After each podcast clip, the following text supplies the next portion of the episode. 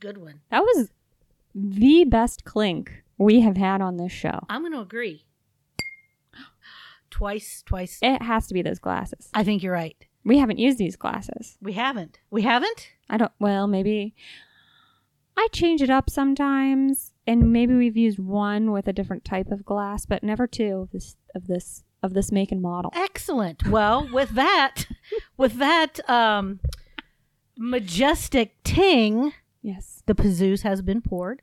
the candle is lit. Uh, I am. What do I say next? Here our co-host. I am the co-host, Andemic, and welcome to the Horror Salon. Yes, I'm your co-host, the witch, and we are so happy to have you here tonight, horror nerds, uh, for another riveting, riveting episode of the Horror Salon, where tonight we kind of um, picked a topic that was open form. Uh, a lot of our topics recently have been very specific, Mhm. and this one was just stories from around the world Yes.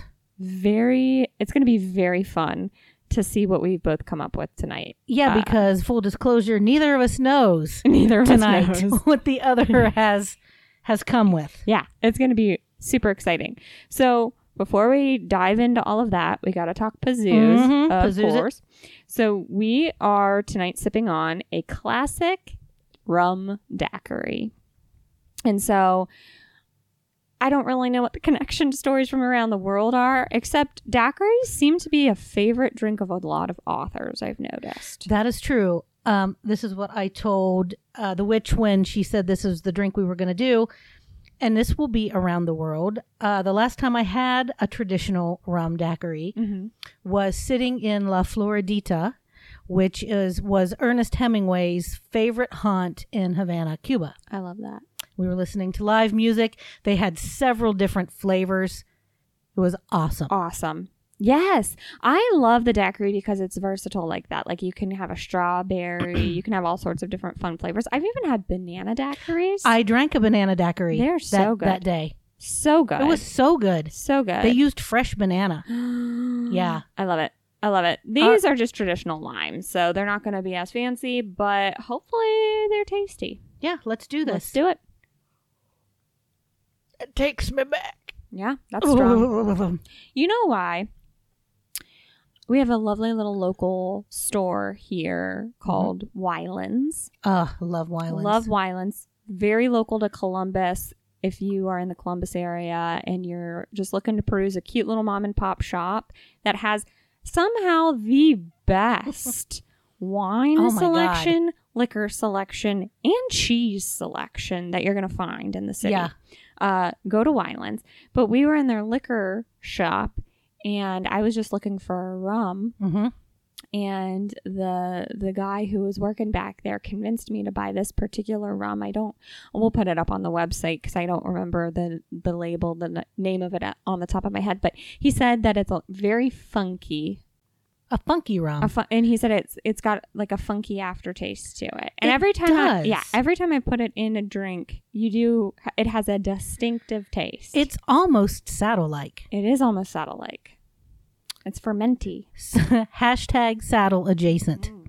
It's not very sweet. It's not. But I don't know that daiquiris are meant to be super sweet.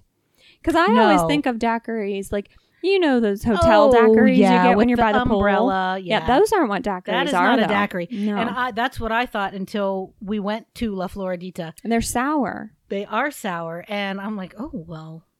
And somehow they, they just tasted better in in, in well, Havana. the, I mean, come the on. ambiance, of course. of course. But yeah, it, that that surprised me. Yeah, they're not a sweet drink. It's a very it's very sour because of the rum we used. It's got a funk on the end of it, which endemic likens to saddle, which I can kind of see.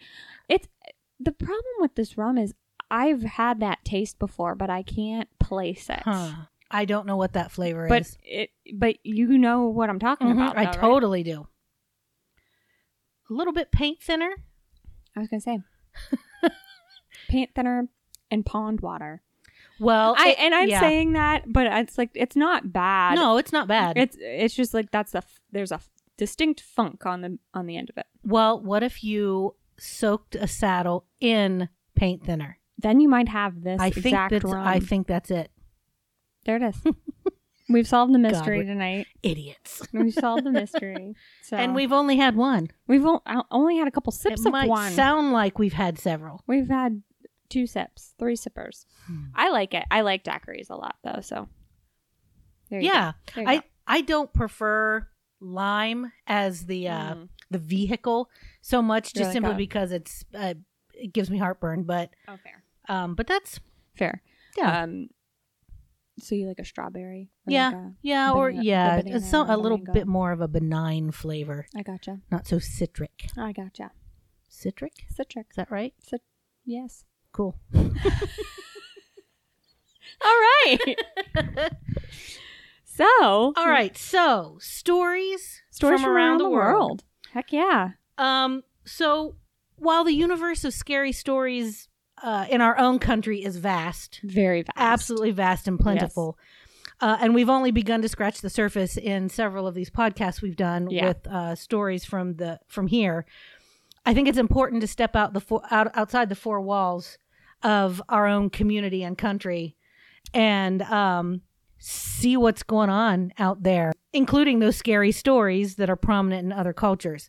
Um, it's been really fun this week researching Yeah. um, learning what scares other cultures.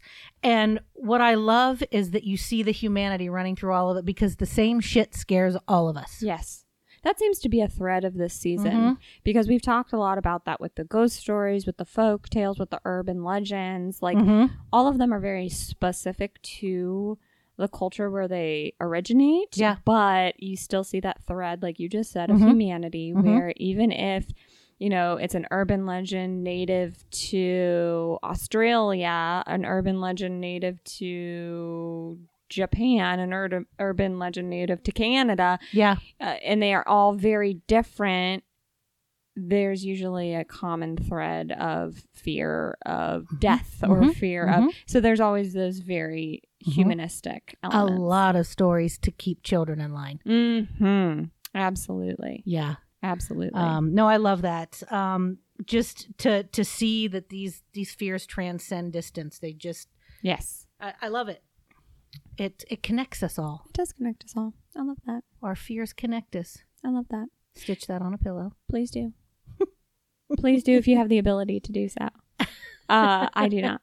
Um, so I so when we landed on this topic, I wanted to do like a fun like ex- exploration of different stories from different cultures and things like that. And then when I got into the research, I kind of fell down a rabbit hole Mm, and went yeah. a little bit more depth than breadth, I Mhm. guess. Sure. Um, and my focus was really Japanese horror. Excellent. for tonight. So I Excellent. did kind of a deep dive on Japanese horror. I don't know a lot about it, so that's great. So I and obviously I only scratched the surface of this stuff, and I am by no means an expert. In Yeah. fact, I have watched a few Japanese horror movies, and I think I've read a few Japanese horror comics. Mm-hmm. Um, but I'm not really. Um, I haven't dived fully into the the horror cinema or the horror kind of culture of Japan Mm-hmm. before this episode. So it was really fun to kind of see what it's all about, and I'm excited to dive in, Yeah. having done the research and watch some of these films Excellent. and do some of these. Yeah, things, cool, Which I think was a fun kind of um, conclusion to draw. cool, After doing that research. awesome. Yeah, I'm excited about that. I um, excuse me, I chose to focus on stories that were not focus on. Actually, I'm just going to give like a wide overview Yeah, um, of stories that are not in the mainstream. fun. Um, w- the household names: your Bloody Marys, Gin, the Gin, Mhm. Krampus, La Llorona, Slender Man, Water Babies, those kind of things that Yeah. that people tend to know about, um, because there's uh, like a huge amount of books and movies and you know a- about these kind of things. Um, so I found some some super creepy lore just from a, around the world That's Just- awesome. uh, that that I didn't know about. That's awesome. And I figure if I didn't know about it, because I, A lot I- of- we yeah. spend a lot of time doing this kind of stuff, then probably other people don't really know about it either. Here, anyway. yeah. Yeah. Oh, that'll be fun to learn more. Dee, dee, dee, dee. okay. So I'll go into a little bit and Yeah. a, a Japanese kind of background, and then I'll share maybe some of the stories. Yeah. we can go back and forth and share some of the stories. I Cool. guess. Um, but so Japanese horror, and it's so interesting because Jap- when thinking about it, it's it's funny that I went down this rabbit hole because it really is a horror behemoth. Japanese horror Yeah. is. Um, and when I did my research, I realized that this is not going to be an easy topic to cover in Right. one uh, episode. So it's got a very distinct style, and I think it came around in the horror lexicon to be known as J horror. I think is the common terminology J? terminology for it. J horror. Okay. Yeah. Um, but essentially, it's a very distinct style of horror. It definitely is distinct from Western horror in that it focuses more so on the psychological, it focuses on the supernatural, and then it really uh, focuses on tension building throughout the story. Whereas yeah. the Western horror, I think, falls a little bit more sometimes in the jump scare camp. You're not going to find that too often in a traditional Japanese horror tale movie, what have you. Okay. Uh, you're going to not, the camera's not going to leave the scene. uh, you're going to watch the whole thing pan out. You're not going to yeah. get that release that you want. That's kind of the tension building Excellent. atmosphere of it, the psychological piece. So I thought that was really interesting and something definitely um, distinctive of Japan. So, where did all of it begin? Yeah. Um, a lot of their horror tradition can be traced back to the Edo and the Meiji periods. Okay. So the Edo period was between 1600 and 1868. Um, and just to give you some cultural context for that time in Japan, uh, there's a lot of economic growth Mhm. happening. Uh, there's a very strict social order in their Yes. society. And then their government is kind of more isolationist at this time. There's not a lot of diplomacy going on around the globe. Mhm. Um, they're really kind of just trying to be this very um, isolated island nation, Yeah. essentially. Was it kind of the Edo? Was it kind of like the the golden age kind of period? There was a lot of art and culture going on, so I would I, I didn't see that phrasing golden age. sure, that's but, a very yeah, that's but I a Western phrase. from what I could gather, and I very I didn't spend too much time Sure. on the Edo uh, time period, but from what I could gather, this was a uh, there was a steady Mm-hmm. population. The econo- economic was growing, Mm-hmm. um, and they they weren't like partaking in any wars at the time, and they were really Yeah. focusing on uh, art and culture. just sounded familiar. Uh, years ago, I taught uh, the art of China and Japan when I was a grad student, Mm-hmm. um, and that just I don't know that just reminded me. I don't. I don't know. yeah, Anyway, yeah, yeah. I don't remember a huge amount, um, but yeah, Yeah. excellent. right after the Edo period comes the Meiji period. This is between 1868 and 1912. And this period culturally is characterized from really it's a shift from this isolationist kind of political strategy Mm-hmm. yeah, and now they are opening up. They're becoming a known power globally. They are adopting some Western kind of ideas in the realms of science, Yeah. tech. Um, so, so they're becoming a little bit more global, Mhm. um, opening their doors a little bit at that time. And so, in these two periods, you have a lot of horror tales kind of spinning up amongst the culture. Mhm. A lot of what was going on um, I would categorize are kind of folk tales, the creation of folk tales, and Okay. they were known as kaidan, uh, which can be translated translated to mean strange stories. okay, So there's this whole tradition of the kaidan, and they were very popular in Japan in these two periods. And they were very popular, and I thought this was pretty funny talking about that human element uh, that connects us. Is they were so popular because of the printing press, so they were easy, oh yeah, they were yeah. easy. They were able to be printed really fast, and then they could be spread widespread throughout, you know, the country. That takes me back to the Raven yeah, and Poe. it takes back to Raven Poe, ghost stories, like all yeah, of it. Like yeah, they can these things get widespread because Mhm. of industrialization and things like that. So, um, so these kaidan were very popular because of that. Now, I did read a few kaidan for tonight. I'll save those for later when we're sh- swapping Mhm. stories. Um, but they were d- they're very fascinating, very fascinating. Um, a couple tropes of the of these kaidan stories. Mm-hmm. So, a lot of them are characterized by use of the supernatural. Like I said, that's very characteristic of Japanese horror. Yeah. Uh, they either have ghosts, a lot of them have ghosts, or Mhm. what are known as the yokai.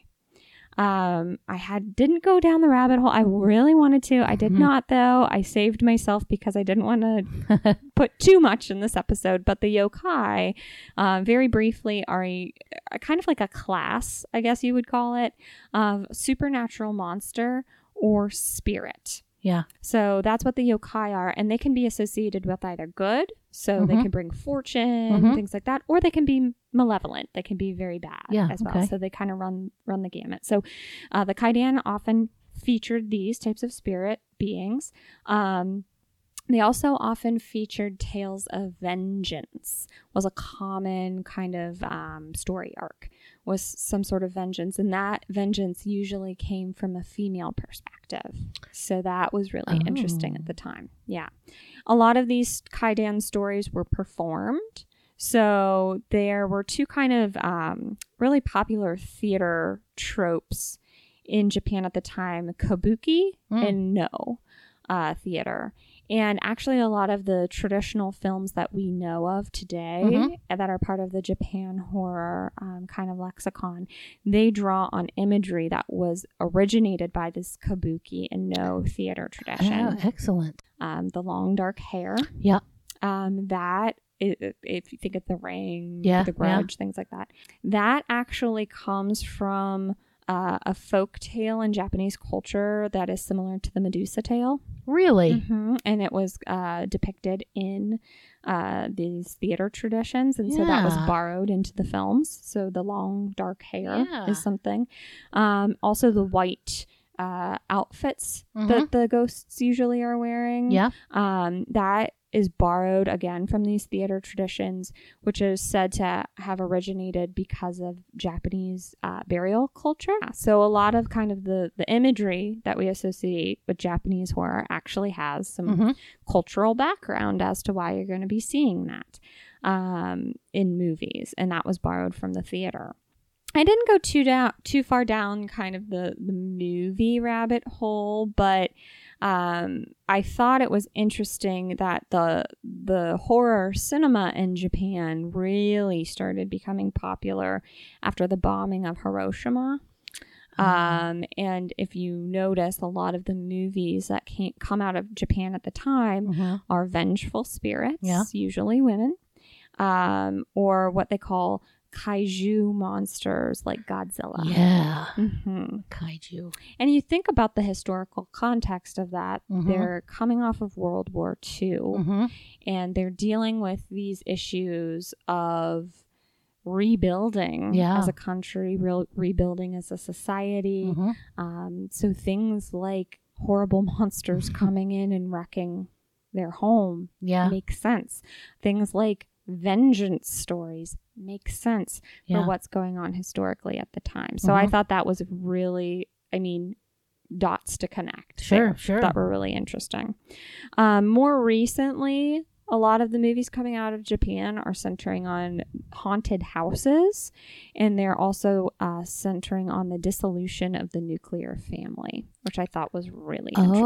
Oh, interesting. Mm-hmm. hmm Um, and I think that too makes sense culturally, you know, and what's going on Mhm. at this time. We're a little bit more thinking about our society and, hmm you know, what's next in terms of society, you know, what's our next social evolution, our so- Right, next social right. phase, thinking about what families look like. I mean, making those decisions. I know, you know, we're dealing th- with that here in the United States. Mhm. A lot of people don't want to have children. They don't Right. want to have. Um, a lot of people are waiting to get married. A lot of people Yeah. aren't getting married. So the the entire framework of the family Yeah. is definitely being Well, and that will explored. definitely scare some people who yeah are afraid of change. change for sure. Yeah. Absolutely. So um, I wouldn't actually be surprised if we get more horror even outside of Japan focusing on that sort of Oh yeah. thing, Oh yeah. just because of where we are as a world. hmm I mean, with all of that. so, another interesting one that uh, so we have obviously the supernatural I talked about. We have the uh, kaiju monsters that I talked about. But the third kind of bucket, and you're going to love this, that Japan specializes in is zombies. Yes. Mhm. Mm. But theirs theirs don't look like what I'm thinking of. Now, Yeah. okay. So, uh, and this is interesting, I found a lot of the Japanese horror zombie Mhm. uh, elements. That was said to have begun with Resident Evil and the House of the Dead video games, with both came out of Japan. oh, really? Mhm. Oh, well, then maybe they do look like I think they look. So they're they're the fast moving. Yeah. Okay. Mm-hmm. I was thinking of the the common spirits um, that uh, people just accept as true uh, of deceased loved ones who may have unfinished business, Oh, who just um, are there, you know, and they Okay. haunt they haunt their families until whatever it is is resolved or taken care of. Mm. That's what I was thinking of, but that's that's a spirit. So yes, Resident Evil rocks. zombies kind of came up with this video game um, tradition, and I found this specifically for you, Andemic. um, George Romero himself said that the most recent um, popularization of the zombie yeah. uh, should be credited to this resurgence in video games coming out of Japan. Excellent. Yeah, so he was very aware of it. Um, and like I said, the Mhm. fast moving zombie concept really came from this. Yeah. So That it- surprises me. He said that because he he did not love the fast movers, but Mm-hmm. Yeah. but yeah, um, that makes perfect sense. yeah, for sure. Credit where credit is due. Yeah, And I love the fast movie. I know it's controversial, but I do. So sure. and I love what they did. I, I don't I don't know that I've even ever seen the video game Resident Evil. I played House of the Dead. Is that the other one? Mm-hmm. Um, a- at, an arcade, I'm sure. But what they did with those Resident Evil movies, oh my mm. gosh. Yeah. excellent. Yeah, yeah. I have attempted to play Resident Evil.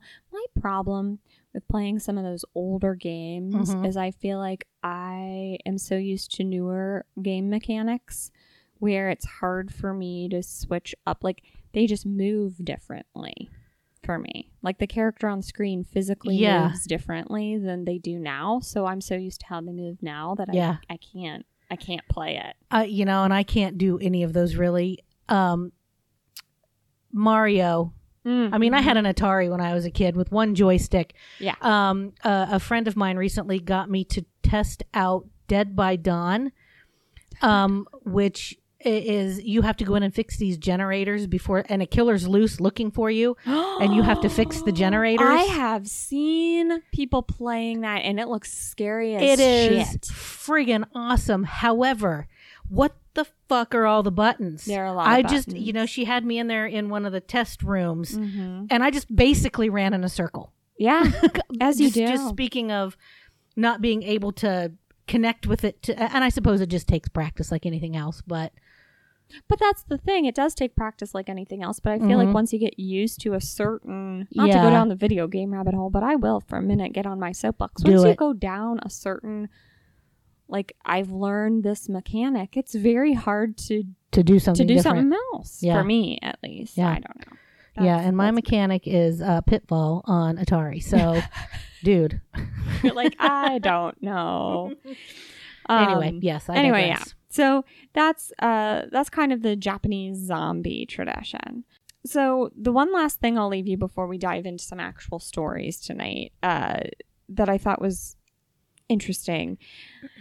I read this article that basically said that the Jap the, the there is this distinct difference, as I said, between Japanese and Western horror, and one of the most distinct differences is how our cultures handle how we as human beings should overcome the horror. And a lot of, you Mm. know, Western society is what do I have to research? What do I have to gather? What do I have to do to defeat Mm, the horror? mhm. And in Japan, it is how do I survive this? That is fascinating. Isn't that fascinating? And so I was thinking about, and the article kind of goes into, okay, what does that say about both of our cultures? And I was thinking about, you know, there is kind of this very Western, like, the Kick Jap- ass and take names. Yes. Yeah. And then the kind of like this very Japanese culture, which is very reverence for the dead Mhm. and spirituality and, you know, kind of Yeah. acknowledging Mhm. the power of the afterlife Yeah. and, and things like that. And I just found that really interesting Yeah. that that's how both of those two Wow. Yeah. horror I, I hadn't thought of pillars that. handle it. Yeah. yeah. that's great. Which also, to me, because everyone has said, and I do agree when I've watched the Japanese horror films, um, they usually are scarier. And I think that might be why, because you very quickly realize Mm-hmm. you're not going to beat You're it. not gonna beat it. Yeah. So what are you going to do? yeah. Yeah. Like the the original Japanese horror movies, not Mhm. not the Right. Americanized the, The the re- ring remakes, and right. and all of those. One Miss Call, the American ones, but yeah, those original Mm-hmm. Japanese horror movies are something. Yeah. Because you're not. You're not getting away from it. So Mhm. what are you going to do? How are you going to live with Mm-hmm. this? Mhm. is Yeah. essentially what they're Yeah. asking. Yeah. So, uh, so that's a little bit about Japanese horror. Um, I want to hear some stories from you, bef- and I have a couple um, of the. I I, del- I dove into kind of the kaidan stories. Okay. Um, there are a couple of them that were kind of fun that I'm that I'm gonna share a little bit more about. I won't obviously read them. I can't, but um, I can share a little bit more about them. Yeah. So I didn't um I didn't go into the history and the context of the uh, of the stories this time. I just sort Sure. of um because there are so many. So many. Yeah, this topic was so broad. It could have been So interpreted so, broad. many ways. Yeah. So I broke mine up into some stories and then some honorable mentions, but frankly they're all just really good. Yeah. And you know, these are just going to be short little um short little blurbs about them. Um but I kind of just went all over the world. I love Um, and for instance, uh, one of the first ones I found, it's called the Night Demon. I love that E- name. I Very know. uh, Ominous. Very ominous. Um, and this is an evil creature, um, and it comes from the island of Pemba, which is in Tanzania, uh, in the Indian Ocean. okay. Um, it changes shape, obviously, a shapeshifter. It's sometimes a bat, Okay. Uh, sometimes it's human like. Um, it comes out at night. Um, but uh, some people, sometimes they say you can see it during the day, but it's usually a night thing, a night demon. Um, it's also in Swahili called the Popo Bawa, okay. uh, which means bat wing. Um, and it's indiscriminate as targets, uh, which I like. Yeah. It just just will go after anybody. There are some retellings of the story, and I I'm not sure when those happened, but where the spirit actually uh, sexually assaults men. Um, so terrifying, Mhm. uh, obviously. This story, the the Popobawa, it's not that old. It's only a couple decades old. Okay. Um, and actually, it came around about the time um, there was a lot of civil unrest going on, and the country's president had been assassinated. Mm. Um, so the popular thinking is that after a Popobawa attack, victims must spread the word to others on Pemba. Otherwise, they will co- continue to be visited by the Popobawa, which sounds like the ring. Very much so. Yeah. This dissemination Mhm. of so that the un- the knowledge of the creature, the knowledge of the thing, Mm-hmm. is widespread. Yeah. And you're never free of it, really. Yeah. kind of like the movie It Follows. Mm. Eventually, it's going to come back to you. Really interesting. Yeah. So anyway, I thought that was um I thought that was pretty fascinating and it reminded me of The Ring. So there and, and this is something this this Popobawa also gets blamed sometimes for very real world assaults that happened. Um I see. and there uh, there was a, a, a time in the early 2000s where men were basically sleeping in groups. Oh wow. Yeah. Um, and you know, safety in numbers, I guess. Yeah. Um, anyway, that's just the Popobawa. Popobawa. Yeah. So I will start off with, and of course, my the most popular that I could find, and this is called the Tale of Oiwa. So this was a tale that comes out of the 17th century in Japan, and it is actually based on true events, which I thought was interesting. Um, again, this is part of the kaidan tradition, Okay. um, and it's one of the most famous of the kaidans. It's very popular in Japan, and I should say these kaidan stories are very similar to what we've been talking about with folk tales and urban legends, in that they have many variations because they're often um, told orally. So the teller can put their own little flair on it, or you know, in what in a certain region Mhm. something might be happening, so it, it gets a certain spin. Yeah. So uh, uh, you're you're never going to have one s- distinct story, but you'll have kind of similarities in story. So uh, the one that I uh, read, and again, this is just kind of a brief summary, but Oi was the the main character. She's a beautiful woman. She's married to a samurai named Yemon. Uh, and there is a kind of vengeful woman in their same community named Uome, and she wants Iemon for herself. Okay. Uh, so a series of tragic events occur so Mhm. that that can happen. And it leaves Iemon followed by a haunting reflection of Oiwa for the rest of his days. And he sees it in everything that has a reflective surface.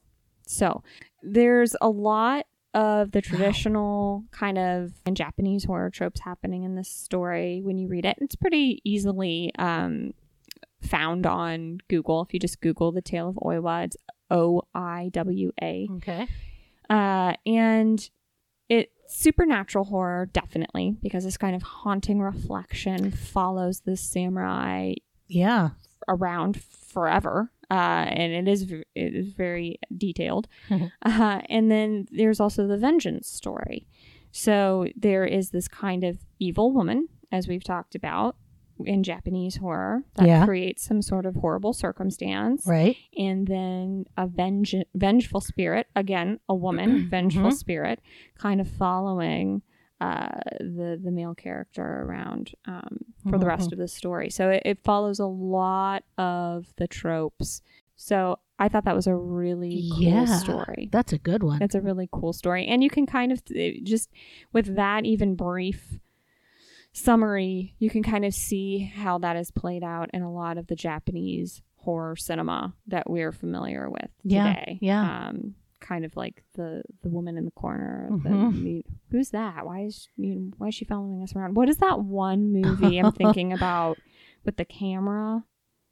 You know what I'm talking about? Where he's a photographer, he takes pictures, or what's it called? Shutter. Oh, there is a movie called Shutter. where this Um, woman appears in all of his photographs and he can't figure out why Oh man, is Uh, that it- Shutter? i maybe but uh, there is a movie called shutter and There then there's is. this movie where this man takes a bunch of photographs and this woman always appears um Well, and I'm thinking about the movie or the movie Polaroid, where the oh maybe that's what it is but then. that but that's the one where if you get your picture taken by this camera, I think you die. Mm. Um, but it reminded me a lot of um that movie of this woman kind of following uh around her lover all right, let's see. I was just gonna. Well, that's definitely not. I did not search correctly, and now I'm gonna have to erase everything in my phone. pandemic is now wanted Shit. Anyway, we'll find that. We'll find that. We'll find that later. we'll find that Um, yeah, shoot, I don't remember. Okay, so here is another one. This one is called O Corpo Seco, okay or the dried body, Mm-hmm. uh, from Brazil. And this creature was described as having a shriveled body with an ugly face full of pustules. Ew. Uh, it yeah, it roughly translates corpo seco, dried body. Um, and it was apparently a few years ago seen on the top of a wall in a cemetery in Sao Paulo. Um, and people thought, oh my God, it's real. Oh my gosh. I saw it with my own two eyes. I'm never going near that cemetery again. So, I mean, this was something that was actually seen. yeah. Um, and there are many different versions of the origins of the Corpo Seco. He, uh, he's also known as the Unhoodoo or Big Nails. Um, but the the main um, the main theme of him is he was once human, uh, but he was a very cruel human.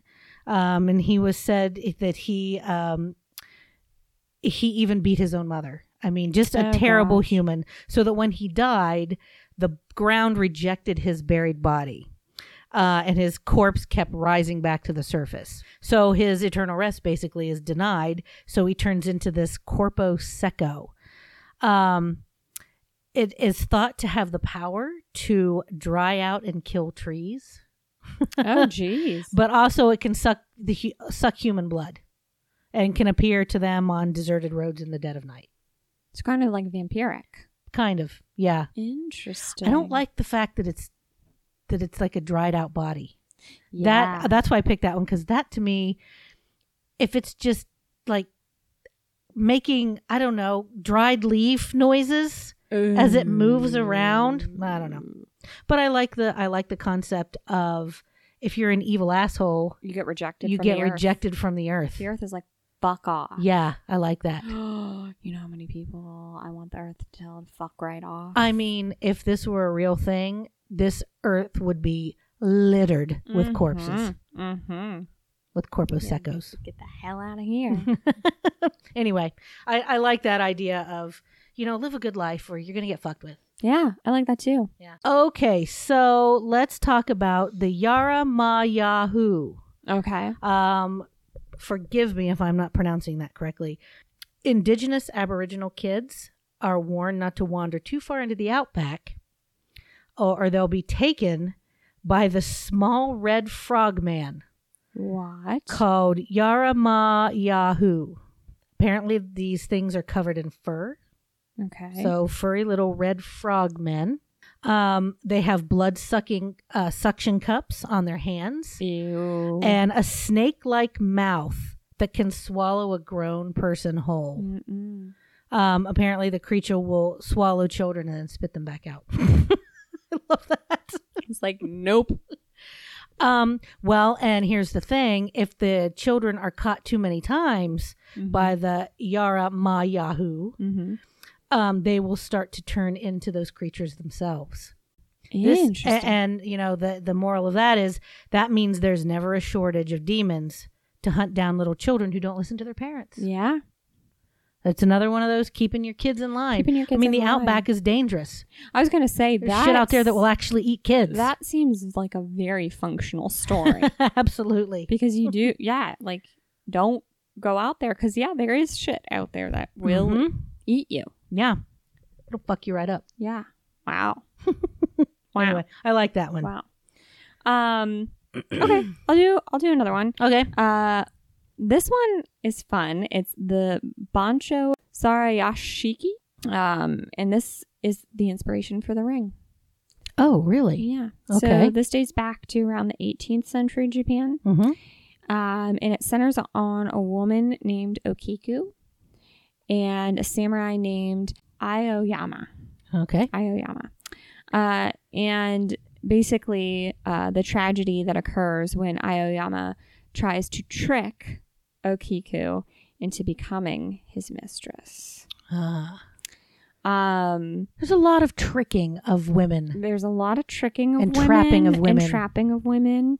Um, and this one involves uh, Okiko becoming vengeful Okay. uh, at the good. end. As I mean, if you were Good. being tricked into being Yeah. someone's mistress. I mean, come on now. Um, obvious. Th- this story has themes of the supernatural, Mhm. um, tension building, and psychological horror. So it's kind of like all Yeah. of the things that have been mentioned in one Kaidan story. But it is Yeah. so. If you read this story, there are wells, there are mounds, there are days. Like there are everything you think of in the ring Oh, wow. happens in this story um with with kind of more of a um i i don't know uh th- this kind of we i don't want to call it a love story it's not a love story Right. this like weird story but it is i mean that one again is one that's easily accessible if you just um i think you can even just google uh okiku and that, that'll come up it's o-k-i-k-u okiku is um, and that that story will come right up again because it's a kaidan there are different versions Yeah. um, but all of them are going to involve very similar um, Interesting. tropes with the ring. Ah, I like that. Mm-hmm. Um, okay, here's another. You want another uh, scare children one? Yeah. Uh, this is, I- and I, I I'm not going to pronounce this properly, I, and I apologize for that. Abu Regal Masluka. Okay. Uh, this is an Egyptian creature, um, which translates to the man with the burnt leg. Oh, okay. Um, he's a monster that got burned as a child because he didn't obey his parents. Mm. So he grew into a monster. Now he's a ghost and he hunts naughty children. Um a- and it's it's very similar, you know, the very similar kind of themes there where, you know, he hunts the kids that misbehave, blah blah blah. And this one, like some of them, ends with the creature cooking and eating the bad behaved children. So, but what struck me about that is it's just this ghost with a burned leg running around. yeah. That is chilling to me, and I'm not Yeah. entirely sure why, but it is Yeah. it, it honestly it reminded me there's a really great zombie movie called The Dead. Um, I think it's by the F- oh, the Ford brothers. I can't remember the name of the director, but we'll find that at some point. Um, because we'll talk about that, I'm I'm sure at some point. But there is a, a zombie in that that his leg is disconnected, but still in his pants, and he's still walking with it But and it's, not it- part it's of like, him. No, but, it's, like part of jutting him. outside of the pants. Yeah. And for some reason, that reminded me of a man. That's what I with pictured. the burned leg. Yeah. Yeah. Uh, I got. I've got several more. I mean, we, Please. we won't go insane with all this, but um, let's see. What do we have here? Uh, the Aunt Sybil Okay. in Russia. Um, there is an old myth, and this is in the eastern parts of Russia, um, uh, f- in Siberia actually, mm-hmm. about a creature called the Ansible or Akibal, I guess it would be, which is an evil spirit who lives in swamps. Okay. Um, nobody's ever seen him and survived. Um, that reminds me of Medusa in Absolutely. Greek mythology. So his appearance changes depending on who you talk to, and there we go with the, like the oral tradition and changing the story to be what's scariest to the people you're telling it to, Mhm. which I like. Um, it can be a tall creature ta- uh, covered in swamp water and covered in like plant parts and wood oh. so he can wow. like yeah fit in or you know blend into his Well, surrounding Oh, that's terrifying. um so this this creature makes going into the swamps a very dangerous thing to do um and he's mostly active at night he lives in swampy areas because it's neither land nor water it's unstable just like he is um he doesn't hunt people uh, but when someone approaches where he is he will try to kill them so he's territorial fine He's territorial. Okay. uh, he can apparently make people go deaf or blind. He can disorient people and cause them to get lost. He'll do anything in his power to make sure you get lost and drown if he feels threatened by you. wow. Yeah. Um, in some of the stories, he doesn't have eyes, and but he can mimic animal sounds really well, which will draw in local hunters. Like he does duck calls, and Oh wow. I don't know. That's Mm. just uh, I, I didn't um, I didn't go into any stories about him, but That's kind of like a foreboding of na- like nature, like the power of the power of nature. story. Yeah. Interesting. lightly. Where's that one out of again? Uh, uh Russia, Russia. and Siberia. Yeah. Siberia. Okay. Okay. Um, but I I like that. Yeah, tread lightly. Yeah. Tread lightly, or nature's going to kill you. Yeah. I mean, And I love these unstable. yeah. I don't know. I don't know. I I just picked ones. Um, I found these descriptions of some of these things on a few They're super websites, and cool.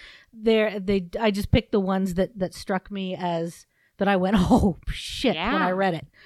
Um, okay, so here are a couple of honorable mentions. Okay. Um, the Baubas, B A U B A S, Ba- Okay. Baubas. Babas.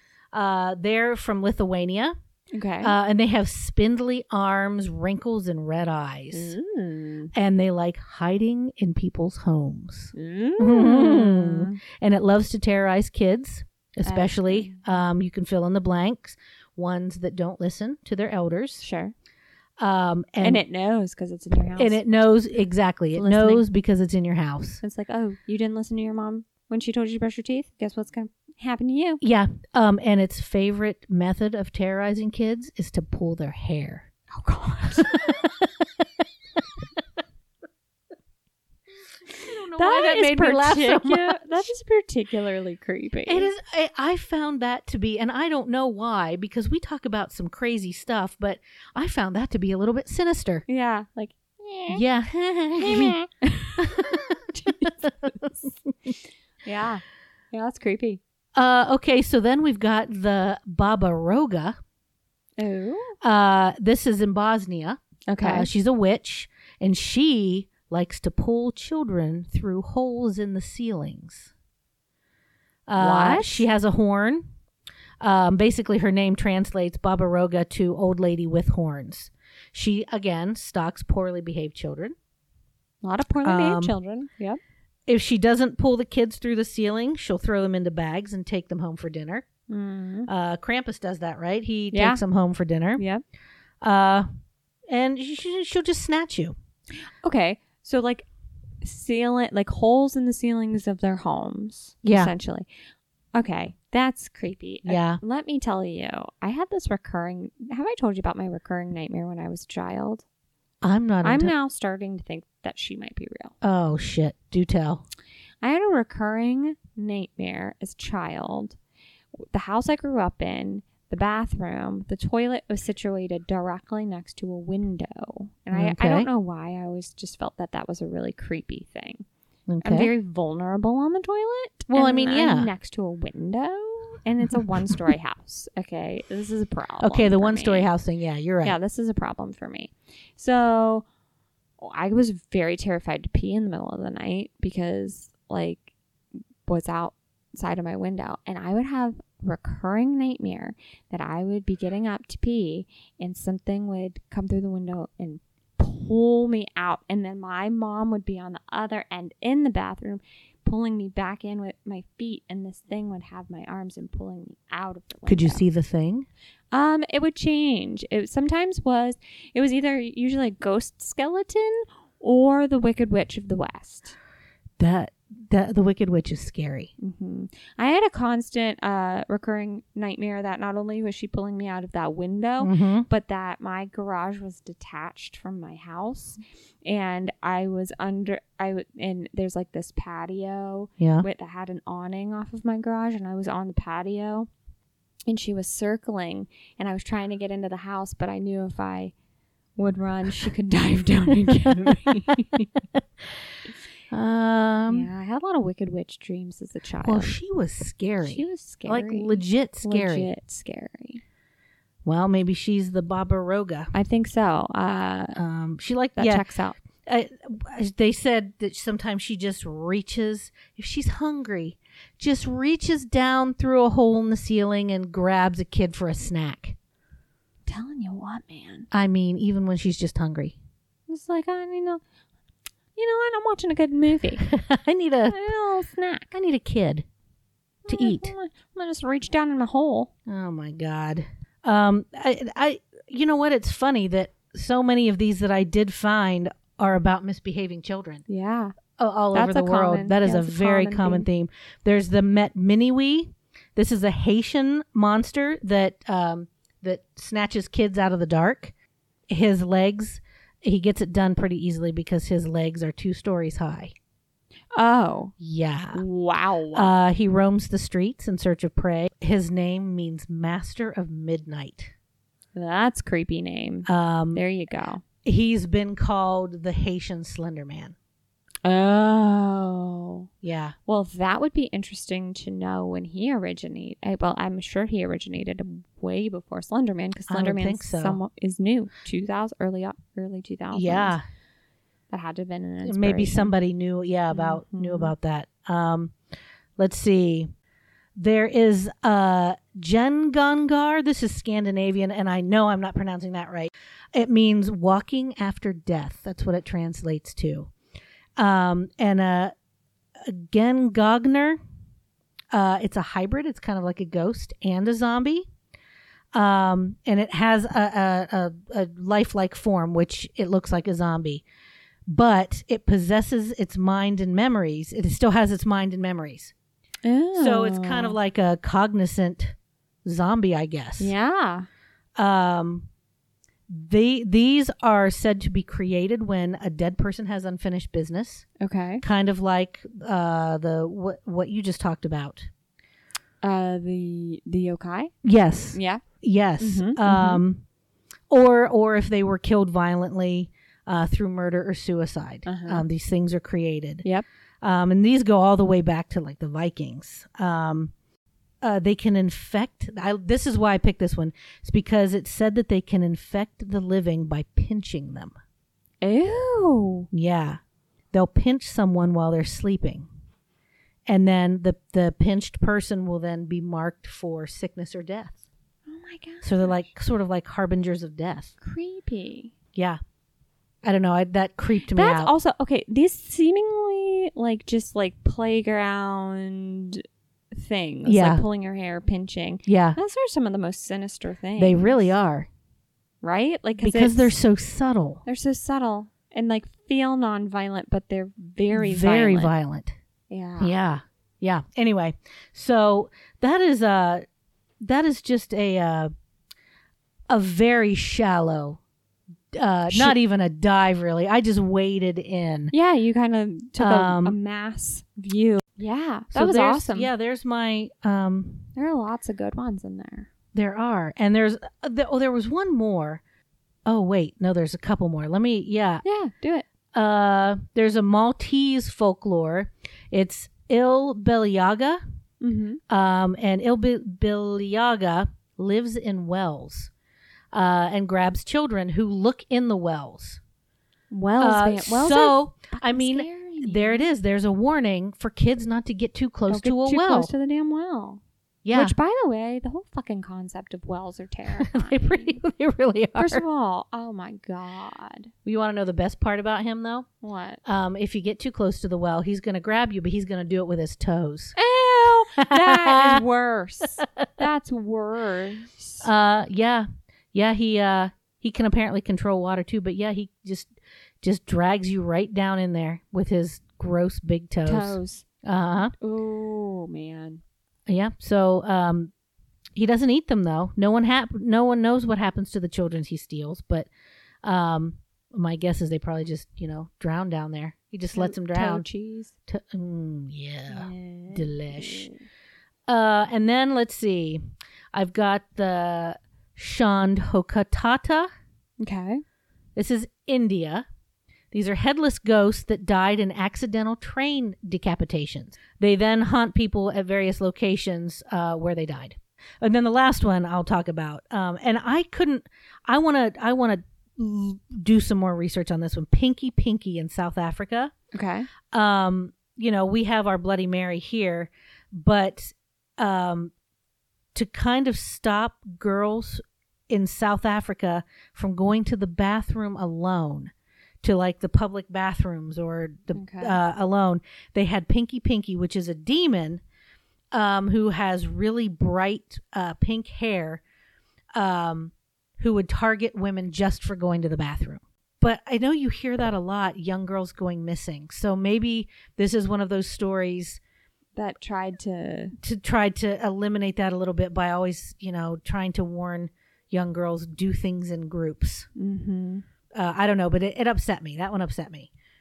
Um, but yeah, pinky, yeah, I Pinky. can understand that though because like, there's a part of it is when, if we're saying that these stories function as a they have a societal function Yeah, and the need is to protect young women yeah, from being kidnapped yeah.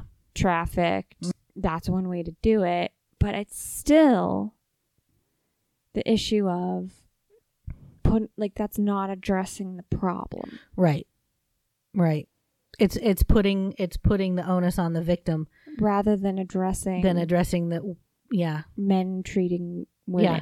I, I, I- that, I I don't know for some reason that real that one really bothered me more Yeah. than the others. Yeah. um, and I'd like to learn more about it. Um, and I think it might even be interesting to try and uh, take a look at folklore and stories and urban legends that specifically are designed to protect girls. Yeah. Um, I mean, the whole thing about kids falling down, but, but the, this this to me is specific To women. girls. And girls. Yeah, Yeah. um, I'm curious about that now. Yeah. Um, so that was also my what the hell. I kind of uh, overlapped the two of Two. those You're, and- oh, what the hell? with because the- what the hell? It, it just made me start to think about that, and um, you're right. It it puts the onus on on young girls and women to uh, only protect themselves, whereas let's you know not talk about the real root of the problem. the problem. um, teaching Yeah. men not to Do that do that. in the first place. Yeah. Yeah. That's interesting. Anyway, sorry I jumped the gun on the what the hell, but that was that one was my All right. Well, then I I will follow suit and I will share my what the hell. Um, have you ever heard of a worm NATO? no, but I want to. This is real, everybody. Okay, this happened in Hoboken, New Jersey. And it was not too long ago. I think it was like in March of this year. So there was this really like heavy rainfall in Hoboken. Mm-hmm. and a woman was out on a walk and she was walking along and she happens upon this literally horrific sight look at our show notes because we have a link and it's gross uh, like tons of earthworms on the sidewalk and they're all positioned well not all of them but a lot of them like hundreds of them positioned in this kind of circular pattern that looks like a tornado or What? like a vortex and it was near this grassy area but then there were like hundreds of worms like beyond the vortex just hanging out on the sidewalk on the sides of fucking walls and shit like horrific amount of earthworms oh my god. hanging out. So she snapped a pic, sent it in, um, and it's kind of baffled researchers why the hell a warm NATO what just happened? appeared in Hoboken, New Jersey. so this is this is the best that they have come up with. So Okay. I guess worms breathe through their skin. So when it rains really hard, that's why you see worms come out on the sidewalk because they'll drown if they stay. Holy underground. shit. So they Just come learned up on the something side. Yeah, I thought Wow. that was fascinating. I was like, okay, so that makes sense. That's why there's so many worms Mhm. out when it rains. That makes sense. So they come out to the surface. They are typically solitary creatures when they're underground, but when they come out on the surface, they're a little more vulnerable. So they tend to find one another Safety in numbers. and they communicate with one another to kind of say, hey, where should we go next? What? Yeah. Yeah, it's very fascinating. So when you get like a conglomeration of worms, they try and influence one another on which direction to move by touch. Okay. Yeah. So uh that's how you get like these appearances of like hurting worms. like just going in this direction we are. Yeah, it's very strange. Um Is there a leader worm? I Is there a designated? I don't I did not find that information out. But Well, how do they know? How do Is they that how know? they got themselves caught up in a they're all just tornado? Like, I think we should go this way. No, I think we should go this way. And they position their little bodies around.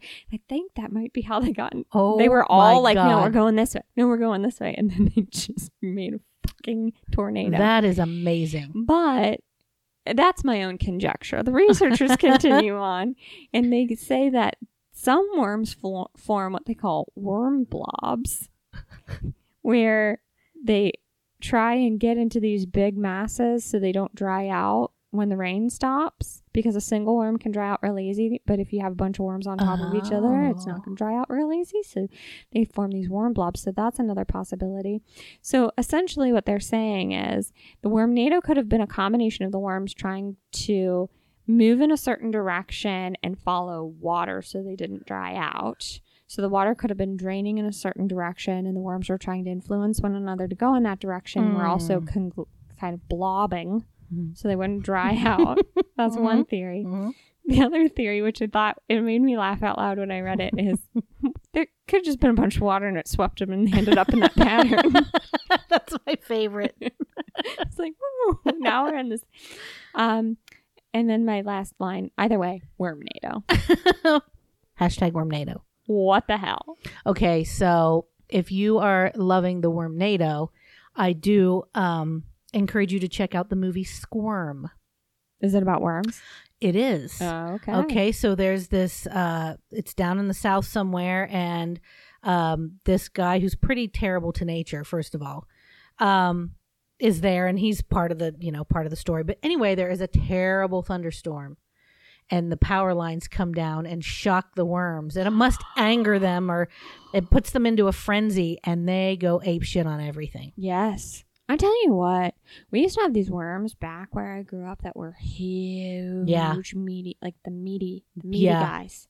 Yeah, and these these worms in the movie are like, "Rah," and they make noise, and they got little teeth and and like little teeth, and Mm. I the tell you what, there's a scene in that movie that to still to this day gives me chills Mm-hmm. when the worms infest the guy and he slithers up the stairs. oh, you want to, all of you who are afraid of the cicada brood right now, you got, you, you don't know what's coming if the worms rise up. I mean, it's gonna be there's gonna be worm blobs everywhere. worm blobs.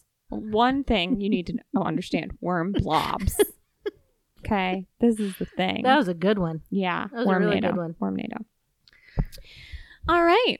Well, that concludes our dive into stories from around the world, which again, we did a kind of A very, Very- short overview. Yeah, We hope that we provided you something new. You learned something new, something or, to research. or heard a There's new some story. really good. Um, some of the websites I looked at, they were just really good overviews Yeah. of lots of stories. Yeah, there's so many fun articles out there. Yeah. We'll share what we found Yeah. uh, on our show notes. So you can find our show notes always at Mhm. thehorrorsalon.com. Mm-hmm. We, we share all the links that we use for our research, encourage you to do your own because what interests us, we might have gone down one rabbit hole, but you might find a wholly different rabbit hole Yeah. to go down yourself that interests There's you. so many. It's Yeah. insane. Yeah. Yeah. So please check us out there if you want to kind of explore a little on your own. Again, thehorrorsalon.com. Um, you can follow along with us on Instagram at the Horror Salon. We've Mhm. got fun content going up on there. Um, and then if you have been listening to this podcast and are enjoying yourself, we would so appreciate it if you would hit subscribe wherever you listen to podcasts. And then if you wouldn't mind leaving us a like, a review, um, all of that's very helpful Yeah. to us to, um, first of all, let us know how we're doing and, Mhm. and learn a little bit more about what you want coming up, but also to help us reach more um, horror Yeah. nerds in the community. So, all of that is very much appreciated.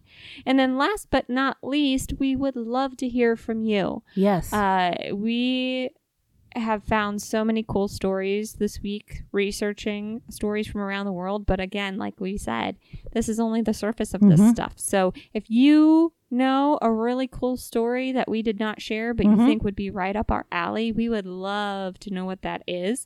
Um, so please send us the information. yeah. Um, you can find us at info at thehorrorsalon.com, and we encourage you uh, to reach out and chat with us there.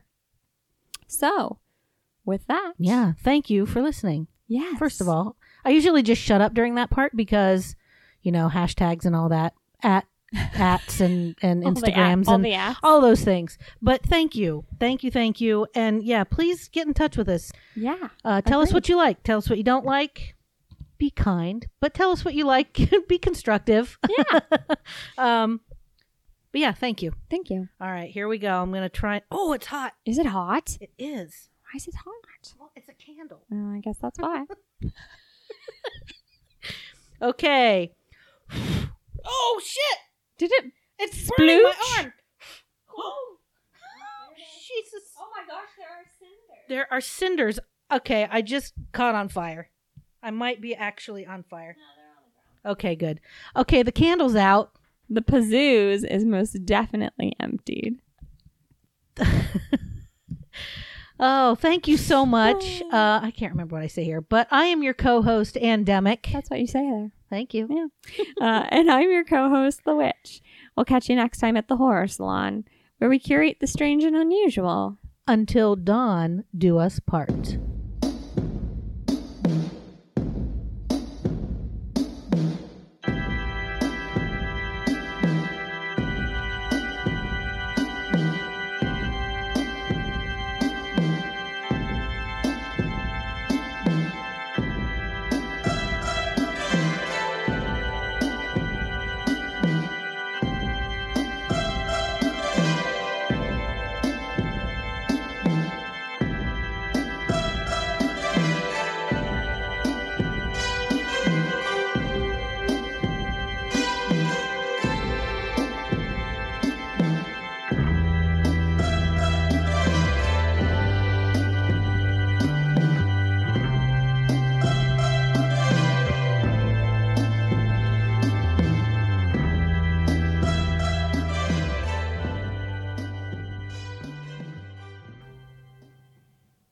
monsters. It's the witch. and Andemic. Music for this episode is Rage by the 126ers. Check out our website for show notes and links to some cool extras. Later, nerds.